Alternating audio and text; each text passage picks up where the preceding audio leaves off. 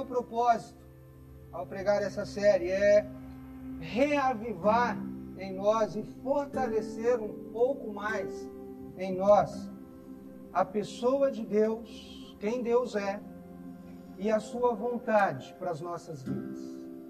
Esse é o propósito com essa série de mensagens. Antes de entrarmos ou iniciarmos o primeiro mandamento, nós precisamos ter um mesmo ponto de partida do que são os dez mandamentos. O que representam os dez mandamentos para nós hoje. E fazendo um resumo, os dez mandamentos, eles são, na realidade, um, um resumo do pacto, eles são um resumo da aliança de Deus com o seu povo. Os Dez Mandamentos foi um documento legal que Deus fez, foi um tratado que Deus fez. E olhando e estudando um pouco os Dez Mandamentos, naquela época existiam uns tratados chamados Tratados de Suzerania. O tratado de Suzerania era algo mais ou menos assim: um senhor, alguém poderoso, ele tinha outros menores abaixo dele ou mais fracos, aos quais ele exercia um domínio. Ah, eram chamados os vassalos. Esses vassalos então deviam uma lealdade ao suzerano, ao senhor. E esse senhor protegia, cuidava e provia do que fosse necessário o vassalo, enquanto o vassalo mantivesse a sua lealdade.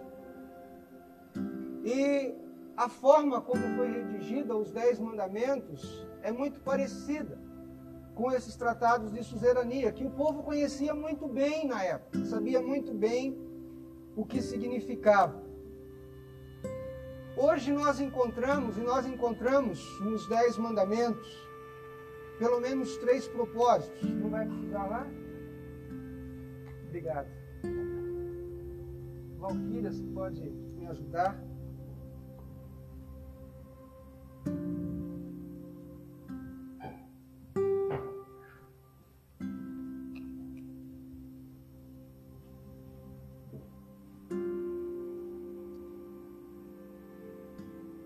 Os Dez Mandamentos, nós encontramos neles pelo menos três propósitos. Talvez o primeiro propósito, ou o primeiro propósito que não numa ordem de importância, mas um uso civil. Em Romanos 1, 29 a 31,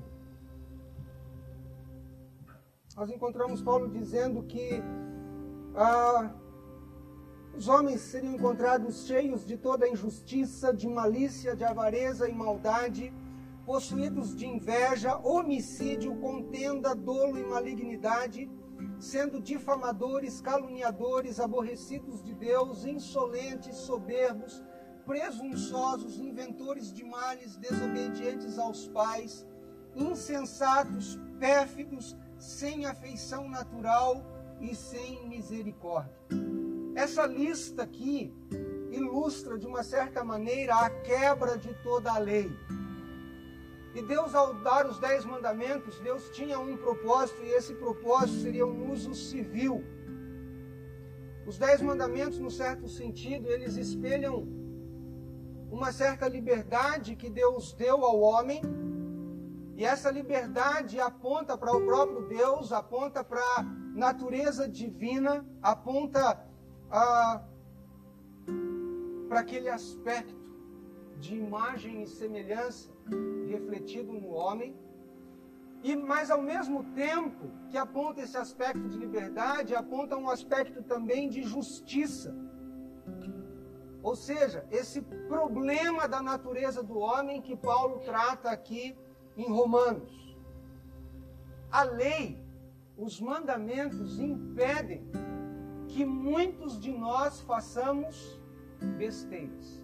Irmãos, imaginem o nosso país, imaginem se não houvessem leis. Imagine se alguém matasse outro e nada lhe acontecesse. Bom, provavelmente ia existir pouca gente sobre a face da terra, né? Porque ah, muitos não o fazem, não porque são pessoas bondosas, Não porque amam o próximo, mas muitos não o fazem por causa da lei e por temor à lei. Então a lei tem esse uso civil. A lei tem um aspecto também teológico ou pedagógico, de ensino. E Paulo fala disso lá em Gálatas 3:24, quando ele diz que a lei nos serviu de aio para conduzir aio não é o caipira falando alho, né? A lei nos serviu de aio para conduzir a Cristo. Aio é aquela espécie de amo que criava, que cuidava de, de alguém na tenra idade, né? Até chegar uma fase da sua juventude. Então ele conduzia essa criança e depois entregava aos pais, né? Ou seja, Paulo está dizendo que a lei veio para nos mostrar a nossa desesperada necessidade da justiça de Cristo em nossas vidas, porque não fosse a justiça de Cristo, nós estaríamos perdidos, não teríamos aonde nos refugiar da ira de Deus sobre o pecado. Então, ele, esse aspecto pedagógico, a lei nos mostra e a lei aponta para nós, dizendo: olha, você precisa da graça do amor de Jesus Cristo na tua vida, senão você está debaixo da ira de Deus. Você não tem condições de cumprir a lei para ser declarado justo diante de Deus e ser aceito por Deus. E a lei tem um uso também moral. No Salmo 119, 32,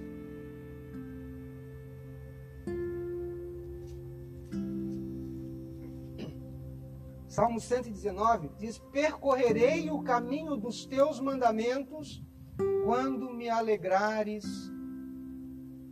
o coração.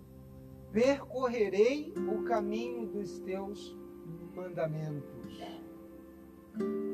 A lei é uma expressão do caráter de Deus e a lei é imutável. Nós não devemos obediência à lei para sermos aceitos por Deus mas devemos obediência às leis, porque já fomos aceitos por Deus na pessoa de Jesus Cristo. Irmãos, nos Dez Mandamentos, Deus está dizendo para cada um de nós: Eu sei o que é melhor para você, eu sei o que é melhor para o nosso relacionamento e como Deus, sei o que é melhor para mim também. É isso que Deus está dizendo nos Dez Mandamentos. E ao percorrermos cada um deles nesses dez domingos, nós vamos descobrir em cada um deles o cuidado de Deus, o amor de Deus, a proteção de Deus para com a nossa vida. Às vezes as pessoas acham que os dez mandamentos são umas regras e algo muito rígido e uma, na realidade uma prisão, mas nós vamos descobrir que os dez mandamentos nos ajudam a viver aquela vida em liberdade que o Senhor Jesus nos prometeu. Em Deuteronômio 5, 32 e 33,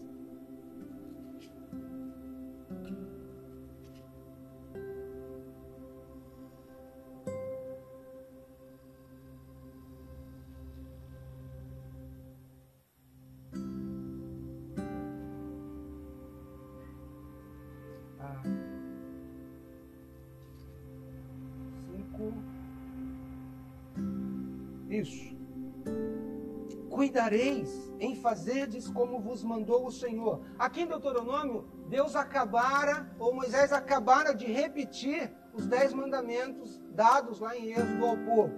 Cuidareis em fazerdes como vos mandou o Senhor vosso Deus, não vos desviareis nem para a direita nem para a esquerda. Preste atenção no verso 33. Andareis em todo o caminho que vos manda o Senhor vosso Deus, para que vivais bem vos suceda e prolongueis os dias na terra que haveis de possuir. Irmãos, o que Deus estava dizendo para o povo aqui, olha, se vocês obedecerem os mandamentos, Se vocês obedecerem às leis, eles irão trazer bênção à vida de vocês, irão trazer paz à vida de vocês, irão trazer prosperidade e irão trazer segurança para o futuro de vocês. Eu, há algum tempo atrás, eu estava, fui ao shopping, estava, estávamos só eu e o Guilherme, e eu parei o carro, abri a porta, e enquanto fechei a porta, o Guilherme saiu meio correndo, e eu dei aquela olhada assim, vinha vindo uma Kombi, e eu só gritei, para!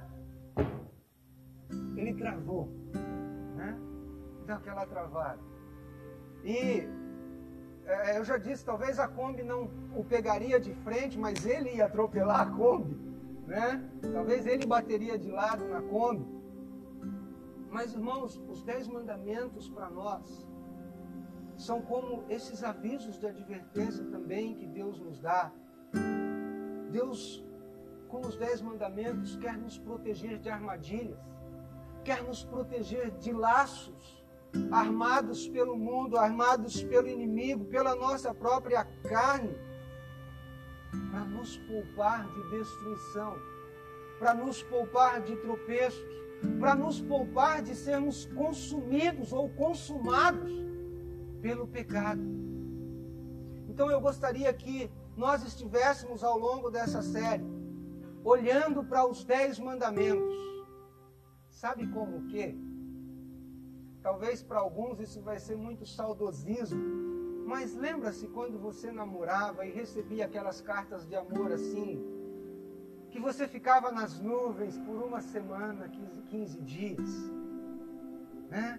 Teu namorado ou tua namorada mandava aquelas cartas, aqueles bilhetes para você. Eu gostaria que nós estivéssemos olhando para os dez mandamentos como uma carta de amor de Deus para cada um de nós como Deus declarando para nós também o seu amor, o seu cuidado, o quanto Ele quer cuidar de nós e nos proteger, e o quanto Ele quer ter um relacionamento de amor conosco. Abra sua Bíblia então em Êxodo 20.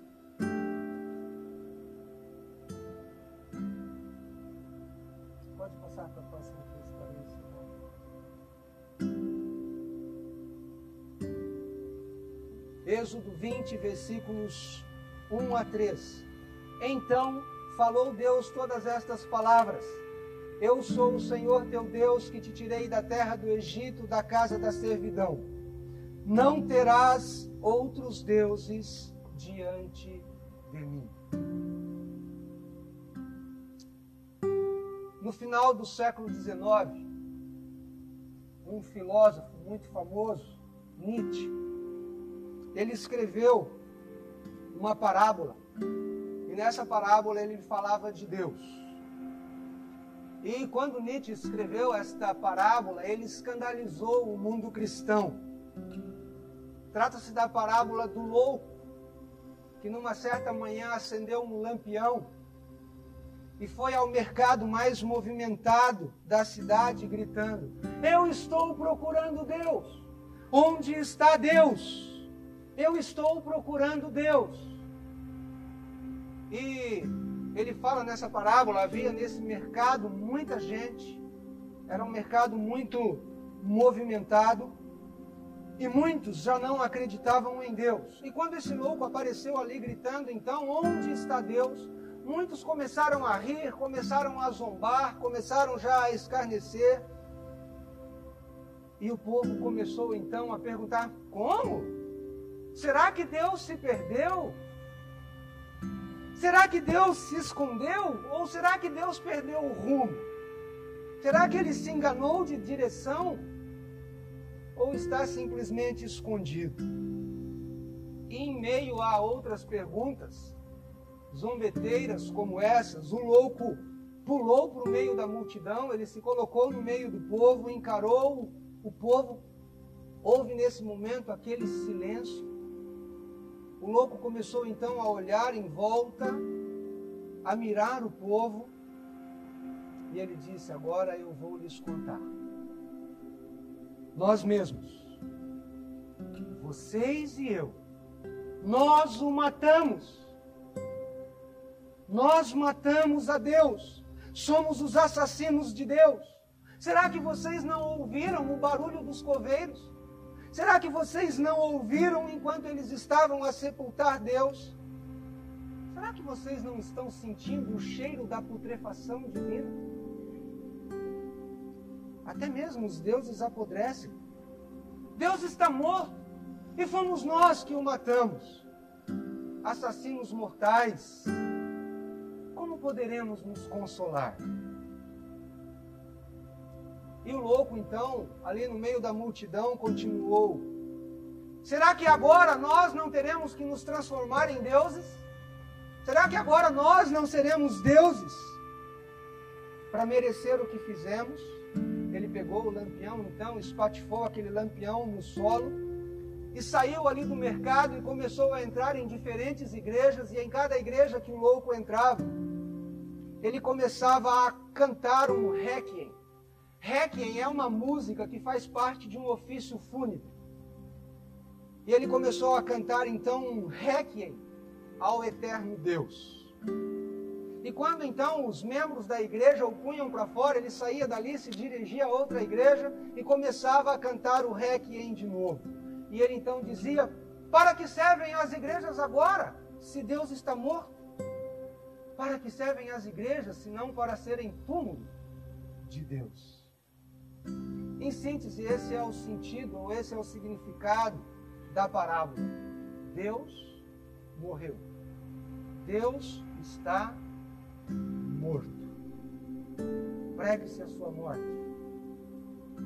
Preguem a morte de Deus, para que o homem seja ele mesmo, porque Deus escraviza o homem. Pregue a morte de Deus, porque até agora Deus foi o grande rival do homem.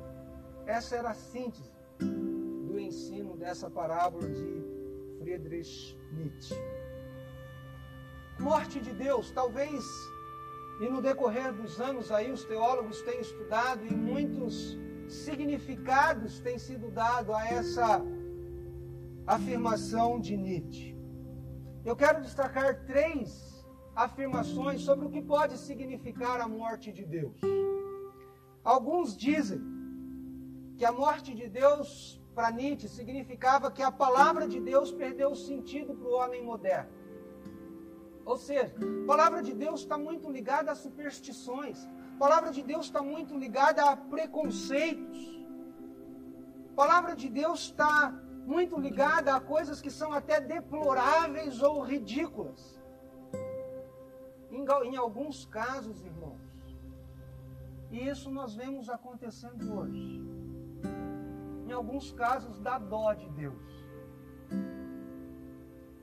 Eu fico vendo, às vezes, alguns apelos para que as pessoas vão, vão a Deus, como se Deus estivesse lá desesperado, né? querendo que as pessoas fossem a Ele, que Ele estivesse assim, que estivesse faltando parte dele se as pessoas não fossem a Ele, colocando Deus como um coitado precisando das pessoas e não as pessoas precisando de Deus.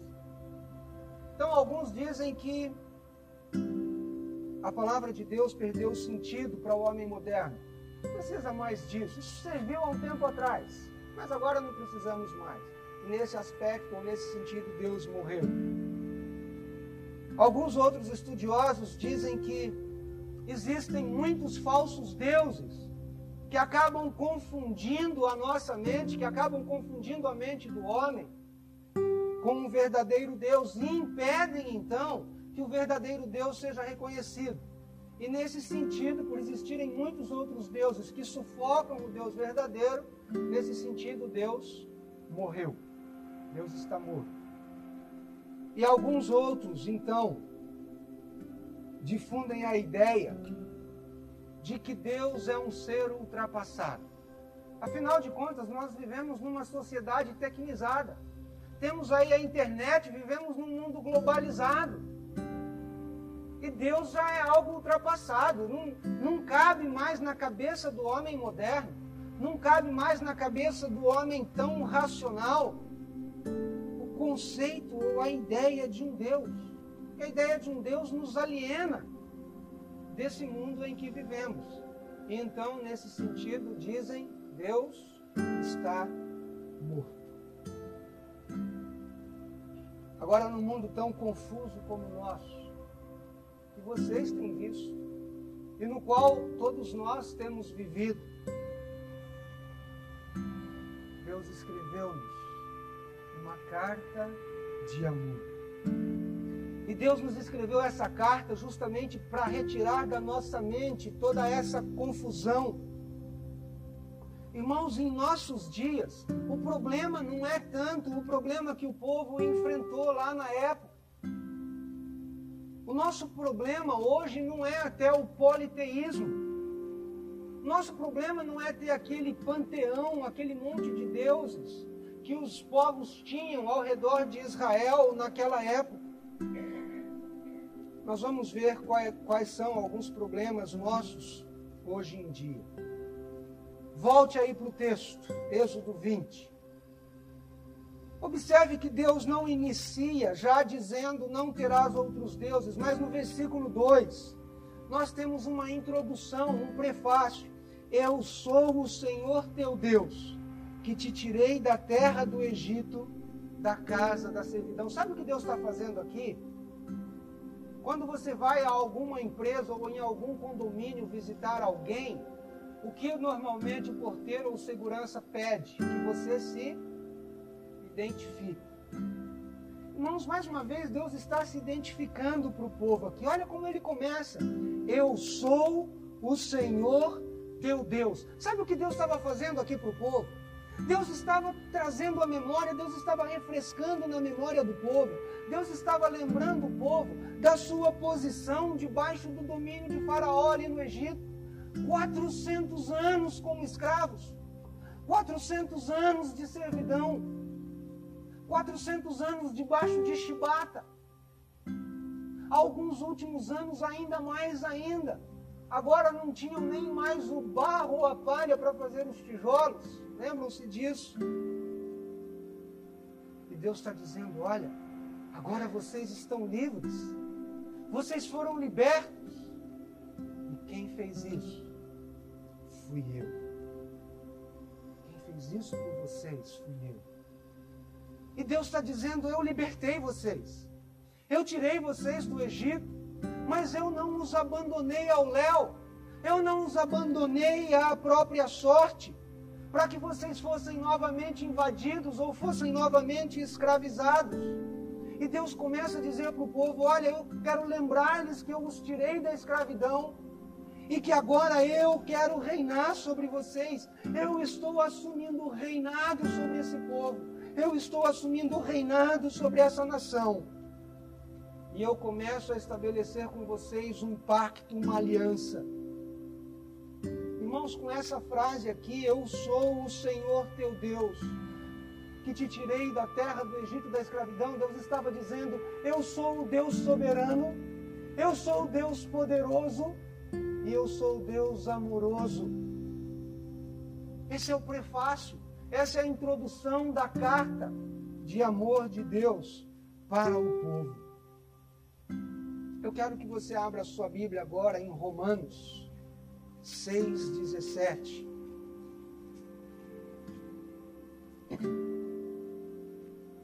Olha o que Paulo diz.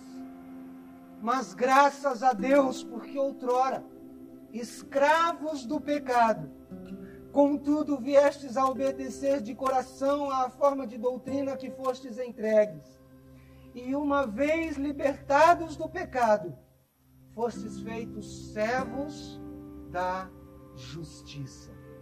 Irmãos, aquilo que Deus havia feito com o povo de Israel, havia libertado da escravidão ali no Egito, mas Deus estava dizendo: agora eu me coloco como suzerano mas não mais para escravizá-los como aquele como, como o Egito fez, como o faraó fez.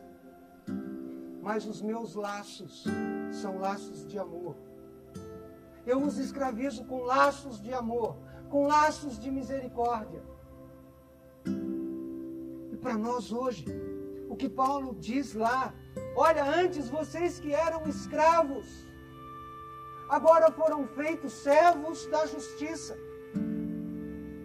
E fazendo uma comparação aqui, essa era a nossa condição. Pelo poder de Deus, pela soberania de Deus, pelo amor e pela misericórdia de Deus. Um Deus pessoal, um Deus que se relaciona. Nós fomos libertos do pecado, nós fomos livres do pecado.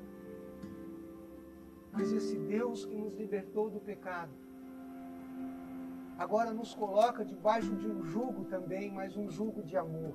Será que dá para entendermos isso? Irmãos, e diante da confusão que vemos hoje até no meio evangélico, eu vejo uma diferença muito grande aqui no que a palavra nos diz. Olha, deixe Deus agir. E às vezes isso me soa como que se nós pudéssemos impedir Deus de agir. Será que algum de nós, algum de vocês pode impedir Deus de agir? Deus estava dizendo: Eu sou o Senhor teu Deus que te tirei da terra do Egito. Eu fiz isso. Eu sou soberano, eu sou poderoso. E eu ajo segundo o conselho da minha vontade. Eu acho que nós precisamos também, às vezes nós invertemos alguns valores. Não somos nós que fazemos Deus o nosso Senhor. É Deus quem faz de nós o seu povo e seus servos.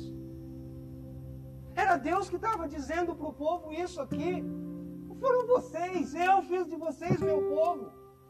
Eu os escolhi.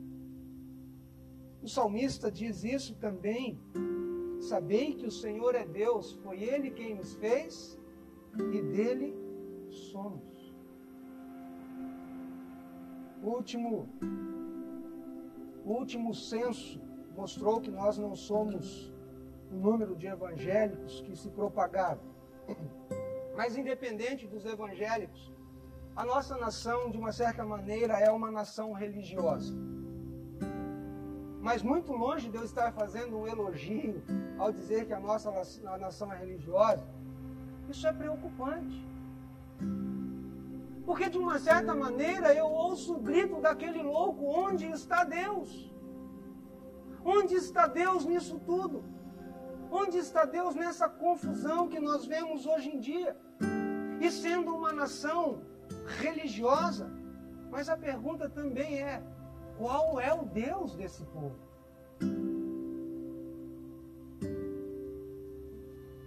A situação não era muito diferente na época de Paulo. Em Atos, capítulo 17, Paulo está em Atenas e ele entra no Areópago. O Areópago era uma espécie de centro cultural. E ele começa, não vou ler todo o texto, mas ele começa a andar ali, a passear pelo Areópago. E ele começa a observar vários altares e vários deuses. E de repente ele para num altar que estava vazio e havia ali uma placa com a seguinte inscrição: Ao Deus desconhecido. E no versículo 22, Paulo usa até um pouco de ironia. Ele diz: Então Paulo, levantando-se no meio do Areópago, disse: Senhores atenienses, em tudo vos vejo acentuadamente religiosos. Paulo disse isso porque ele tinha visto ali, eles tinham praticamente um Deus para cada coisa e um altar para cada Deus. Inclusive um altar ao Deus Bom, vamos fazer um aqui, caso, caso exista mais algum que a gente não conheça, vamos colocar um altar aqui para ele. Agora, irmãos, olha o que Paulo diz a partir do verso, final do verso 23. Ao Deus desconhecido. Pois esse que adorais sem conhecer é precisamente aquele que eu vos anuncio. É o Deus que fez o mundo e tudo o que nele existe sendo ele Senhor do céu e da terra, não habita em santuários feitos por mãos humanas, nem é servido por mãos humanas como se de alguma coisa precisasse, pois ele mesmo é quem a todos dá vida, respiração e tudo mais.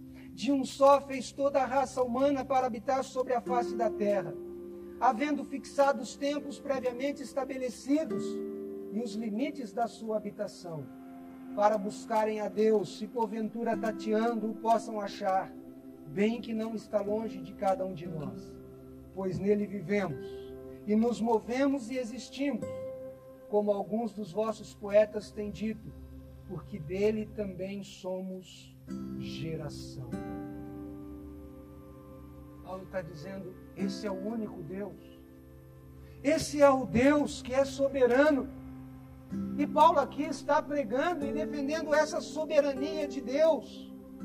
Paulo está dizendo: olha, esse Deus que vocês aí não, não conhecem, ele não foi eleito para o posto, não foi ninguém que o elegeu, não foi ninguém que fez um altar para ele, porque ele não habita em nenhum altar e o homem não pode fazer nada para ele ou por ele.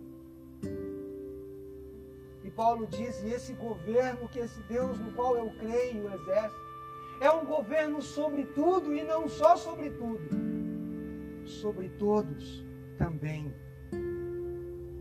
Paulo estava dizendo: Deus está no comando, Deus está no controle, Deus é soberano e faz todas as coisas segundo a sua vontade. E nós muitas vezes precisamos aprender isso. Temos um exemplo na Bíblia, lá em Daniel, capítulo 4. Havia um rei chamado Nabucodonosor. Em Daniel 4, versículos 34, 35 e 37. Um pouquinho antes, versículo 33. no mesmo instante, se cumpriu a palavra sobre Nabucodonosor e foi expulso de entre os homens e passou a comer erva como os bois. O seu corpo foi molhado do orvalho do céu até que lhe cresceram os cabelos como as penas da águia e as, suas unhas como as das aves. Ora, irmãos, isso aqui foi Deus demonstrando o seu poder e a sua soberania na vida daquele homem. Sabem por quê? Olha o versículo 30. Falou o rei e disse: não é esta a grande Babilônia que eu edifiquei para a casa real? Olha o final. Com o meu grandioso poder e para a glória da minha majestade. E Deus fala assim: Ah, é? Sabe, Nabucodonosor, eu vou mostrar quem você é. E vou mostrar quem eu sou. E aquele homem, por alguns anos, então, vai comer grama, vai pastar. E depois que Nabucodonosor passa por essa experiência, para que ele pudesse então aprender que Deus era o único Senhor, que não havia outro Deus além dele. Nabucodonosor diz isso, versículo 35. Ah, aliás, 34, 35, 37. Mas ao fim daqueles dias, eu, Nabucodonosor, levantei os olhos ao céu tornou-me a vir o entendimento, e eu bendisse o Altíssimo, e louvei e glorifiquei ao que vive para sempre, cujo domínio é sempre eterno e cujo reino é de geração em geração. Todos os moradores da terra são por ele reputados em nada, e segundo a sua vontade, irmãos, segundo a vontade dele, ele opera com o exército do céu e os moradores da terra. Não há quem lhe possa deter a mão nem lhe dizer: Que fazes? Versículo 37. Agora, pois eu, Nabucodonosor, louvo, exalço e glorifico ao Rei do céu, porque todas as suas obras são verdadeiras e os seus caminhos justos. E pode humilhar aos que andam na soberba. E pode ler aqui nas entrelinhas Nabucodonosor dizendo, inclusive eu.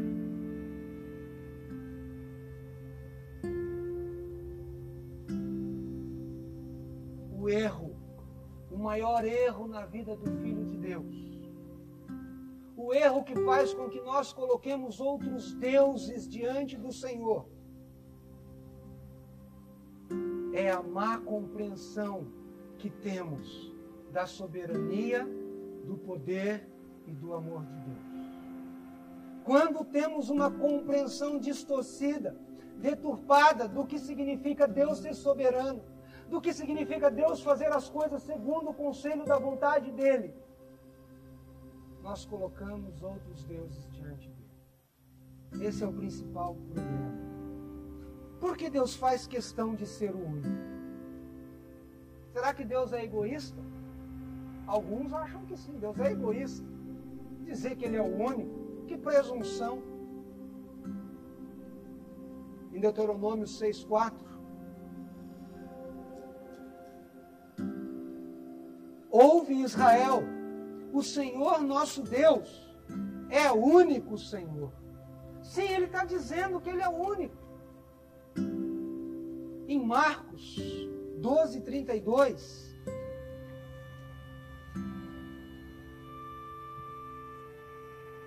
Disse-lhe o escriba: Muito bem, mestre, e com verdade disseste que ele é o único e não há outro senão ele. Em 1 Timóteo 6,15 também, Paulo diz: o qual em suas épocas determinadas há de ser revelada pelo bendito e único soberano, o Rei dos Reis e Senhor dos Senhores.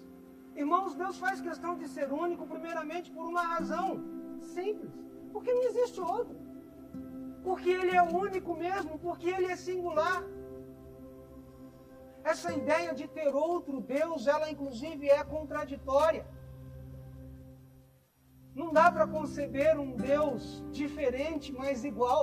Dá para conceber isso? É uma contradição. Não tem como, não há outro.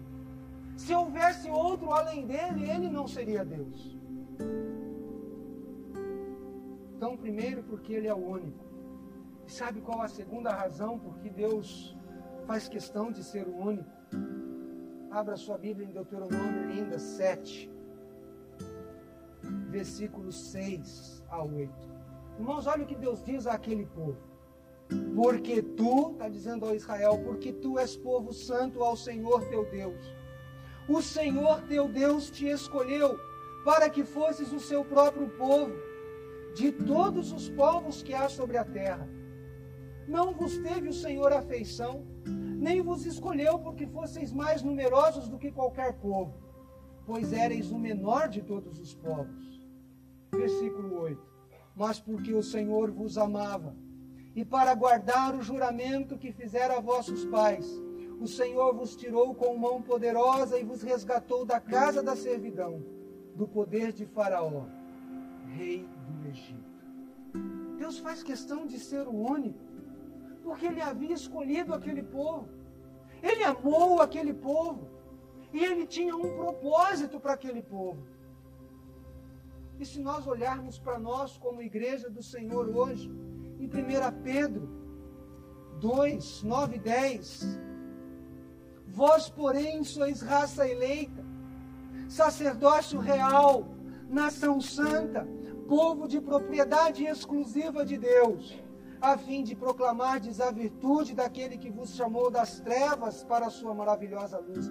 Vós, vocês, nós sim, que antes não erais povo, mas agora sois povo de Deus, que não tinhais alcançado misericórdia, mas agora alcançastes misericórdia. Sabe o que Deus está dizendo? Eu quero cuidar de vocês. Eu os escolhi. Eu tenho um, eu os amo e tenho um propósito também para a vida de vocês. Deus sabe que só Ele pode fazer isso, como ninguém. Deus sabe que ninguém pode cuidar de nós como Ele cuida. Não ouça o que eu vou dizer. Deus nunca, Deus nunca vai dizer para você desistir de você, Jair de desistir de você, Maria. Deus nunca vai dizer para você desistir de você, Célia. Nunca.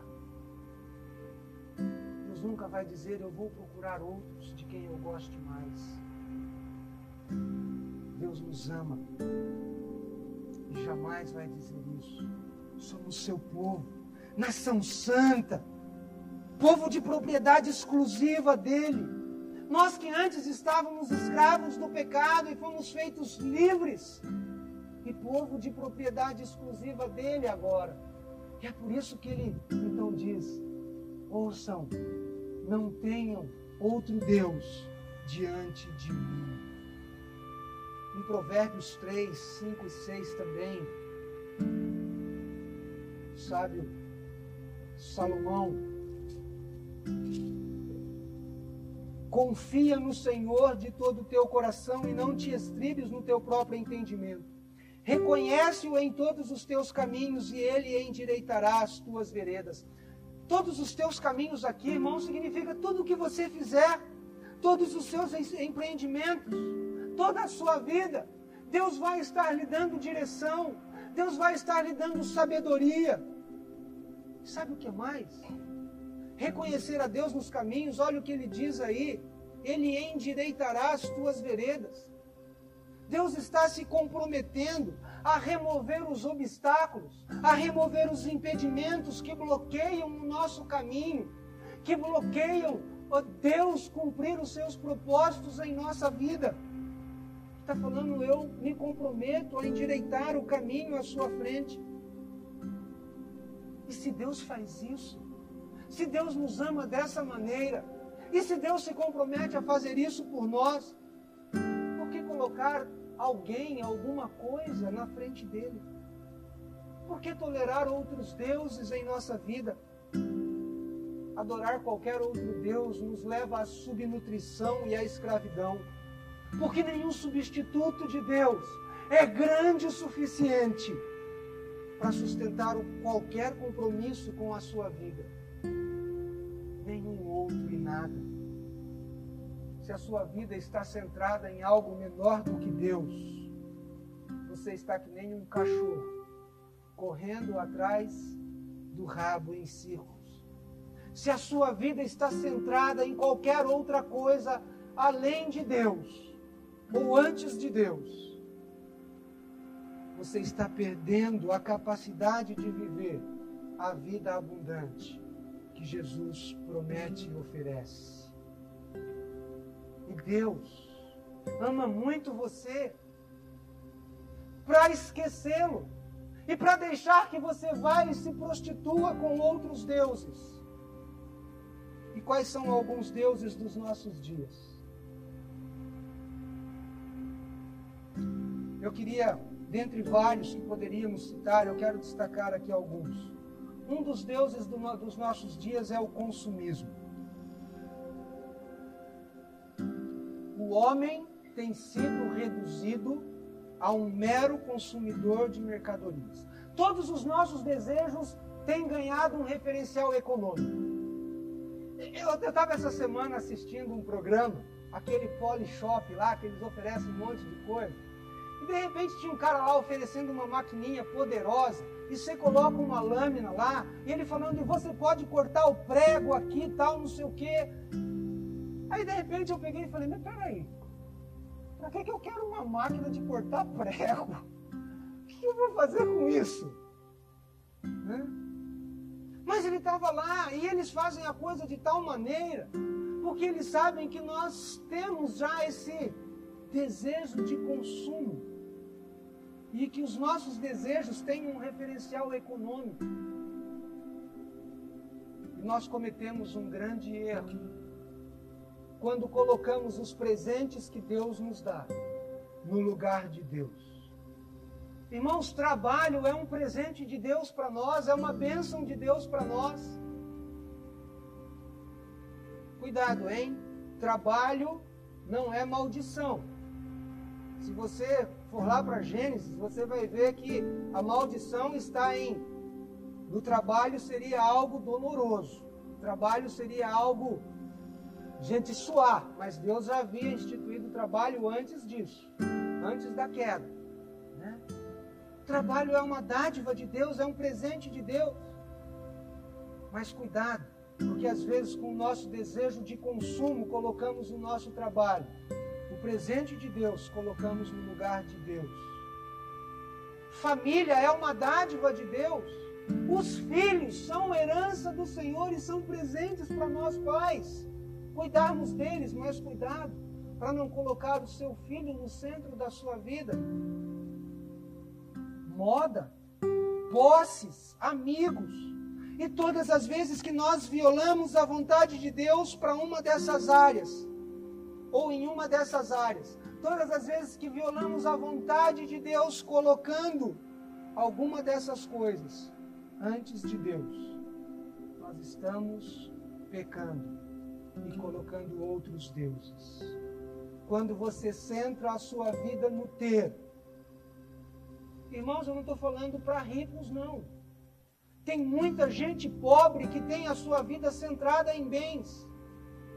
Ele vive de uma maneira até histérica e perdida. Ele quer crescer, ele quer subir, porque ele quer ter. Cuidado com isso. Cuidado. Comprar aquele cartão, aquele, aquele cartão. Comprar aquele vestido no cartão de crédito. Quando ele está acima das suas posses. Cuidado Agora, o que nós temos visto, e irmãos, eu não estou falando isso para pessoas não crentes, não, é para crentes. Quando nós vemos, inclusive na igreja, se pregando o seguinte: olha, faça tudo certinho, siga todas as regrinhas de Deus, faça, entrega o seu dízimo, dê isso, faça aquilo, faça essa campanha, faça isso, e Deus vai te responder. Sabe o que eu vejo? Até Deus está virando consumo. Até Deus está virando um objeto de consumo. É como se Deus estivesse lá para me fazer feliz. É como se Deus estivesse ou existisse para realizar todos os meus desejos, todos os meus sonhos. E você está adorando um outro Deus. Se você pensa assim, você não está adorando um único e verdadeiro Deus. Você pode dizer que não pensa assim, mas pode às vezes agir assim. Se você acha que Deus se obriga a algo por você servi-lo, você está tremendamente enganado. Atos 17, 25, nós lemos Paulo dizendo ele não é servido por mãos humanas. E aqui eu vejo o eco da parábola do louco. Sim, para muitos Deus está morto, porque o consumismo tomou o lugar de Deus. O outro Deus dos nossos dias é a fé. É. A fé tem se tornado um Deus. Alguns dias atrás eu veio às minhas mãos um folhetinho. Sabe qual é o título do folhetinho? Como ter fé na fé. É um folhetinho teoricamente de uma igreja evangélica. E o título do folheto era esse: Como ter fé na fé. A fé está se tornando um Deus. A fé está sendo colocada como algo mágico, como algo poderoso. Ah, talvez venha à sua mente aí, sem fé é impossível agradar a Deus, a fé remove montanhas. Mas é preciso você entender isso. Eu creio que todos nós tenhamos telefone. Irmãos, a fé é como um fio de telefone. O fio de telefone não cria conversa. O fio de telefone não conversa por si mesmo. Mas sem o fio de telefone, nós não conseguimos conversar com outra pessoa do outro lado. A fé é como esse fio de telefone, é o instrumento pelo qual nós nos comunicamos com Deus. É o instrumento pelo qual nós, então, exercendo a nossa fé, nos comunicamos com Deus e pela pessoa de Jesus Cristo somos aceitos por Ele. O que vemos em nosso dia são pessoas decretando coisas para virem à existência pela força da fé. Isso não é fé. Isso se parece muito mais com feitiçaria e misticismo. A fé não é um poder em si. A fé em si mesma não faz nada. Se a fé curasse, se a fé em si salvasse, se a fé em si trouxesse prosperidade, ela seria Deus. E muitos têm feito da fé um Deus em suas vidas. Ou seja, o meio está se tornando mais importante do que o objeto da fé, Deus. E quando isso acontece, você está adorando um outro Deus. Outro Deus dos nossos dias é a experiência. Como temos encontrado isso hoje em dia? Pessoas que às vezes chegam e falam: Não, pastor, mas eu experimentei isso. Isso aconteceu comigo, pastor. Então isso tem para a igreja e tem que acontecer com todo mundo.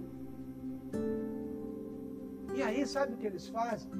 Aí vão para a Escritura e pegam versículos aqui e ali, fora do contexto, para basear a sua experiência. E aí, sabe o que acontece? Não é mais as Escrituras que dizem como deve ser a nossa fé e a nossa vida, mas é a nossa vida que diz como nós devemos interpretar as Escrituras.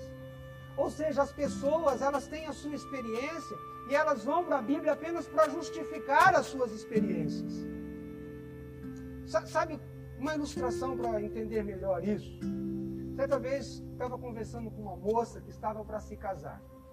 E ela falava do casamento, e que o casamento ia ser assim, e que o casamento ia ser assado, que era o sonho da vida dela. Aí uma hora eu parei assim, esse é o noivo. Você ama ele?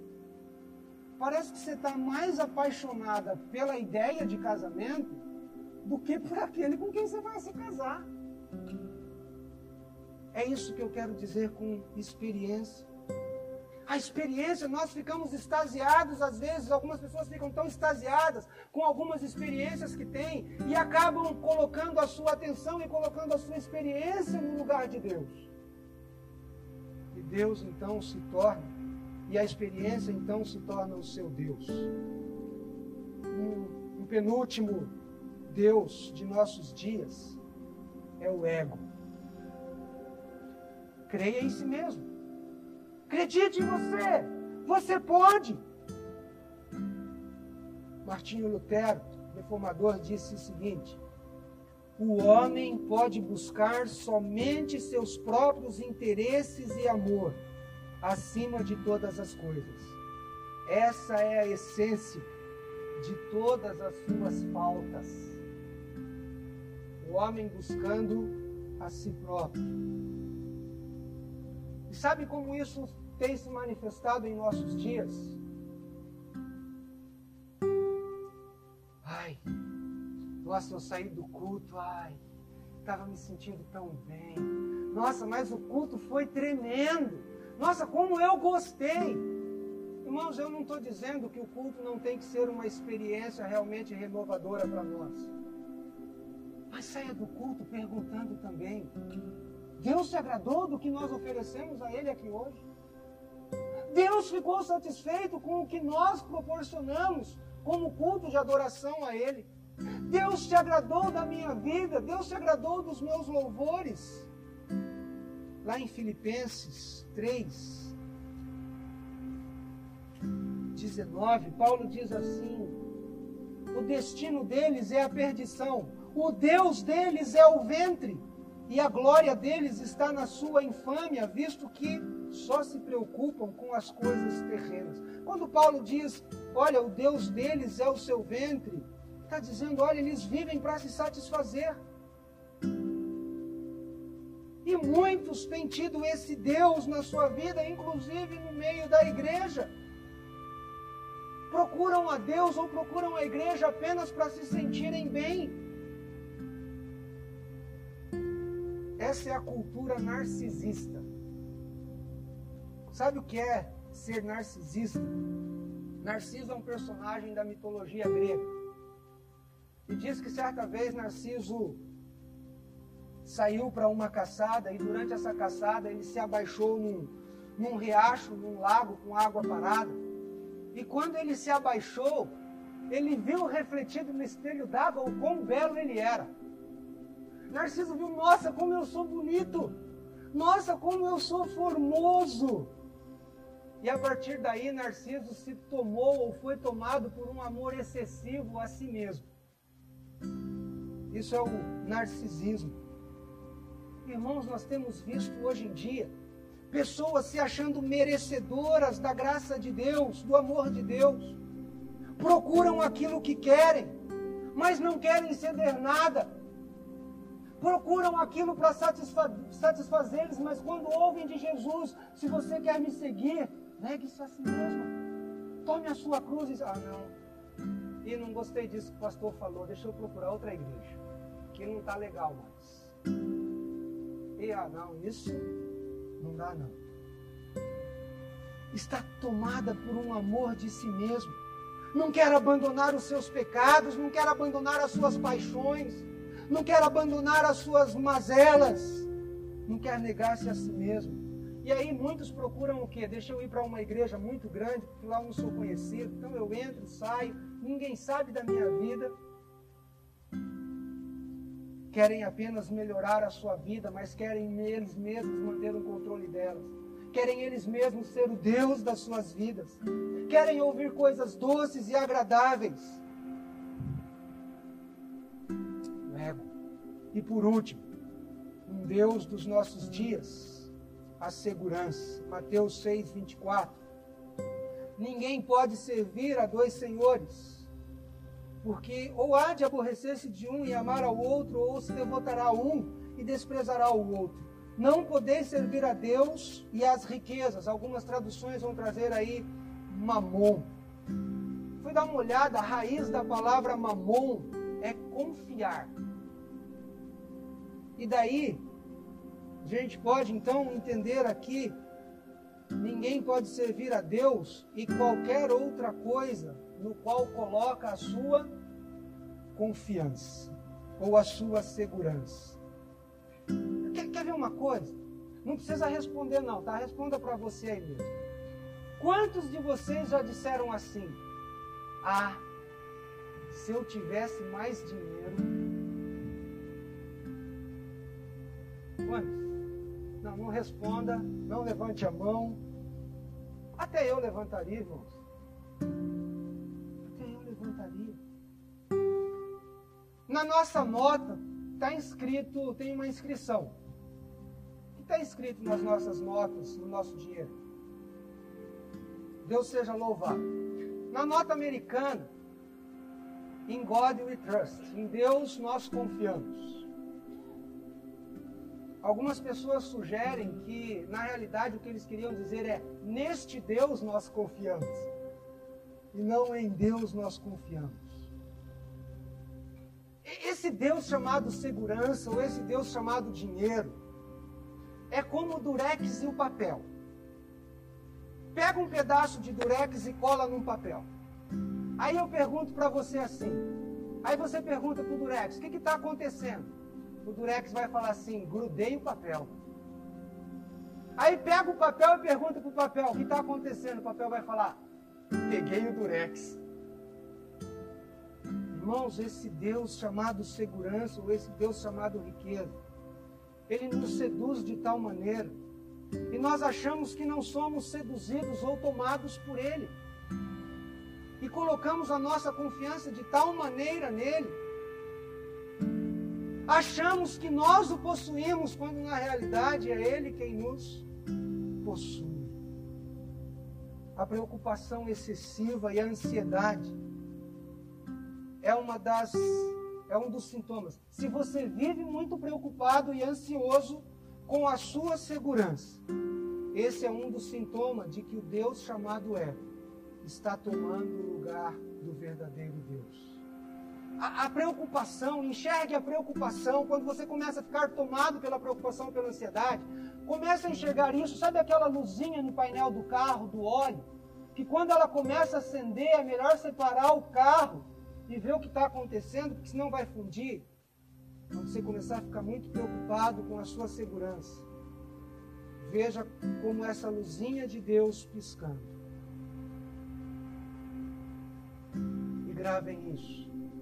Deus não existe para dar o que desejamos, mas Deus insiste e se compromete a dar aquilo que necessitamos disse isso lá em Mateus 6, no Sermão do Monte. Por que vocês andam ansiosos? Olhem os pássaros no céu, olhem os lírios no campo. Quanto mais a vida de vocês que Deus tem por preciosa, quanto mais a nós, a quem Deus amou, a quem Deus resgatou, a quem Deus fez sua propriedade, a quem Deus fez seu povo exclusivo, Ele não vai dar todas as coisas que necessitamos.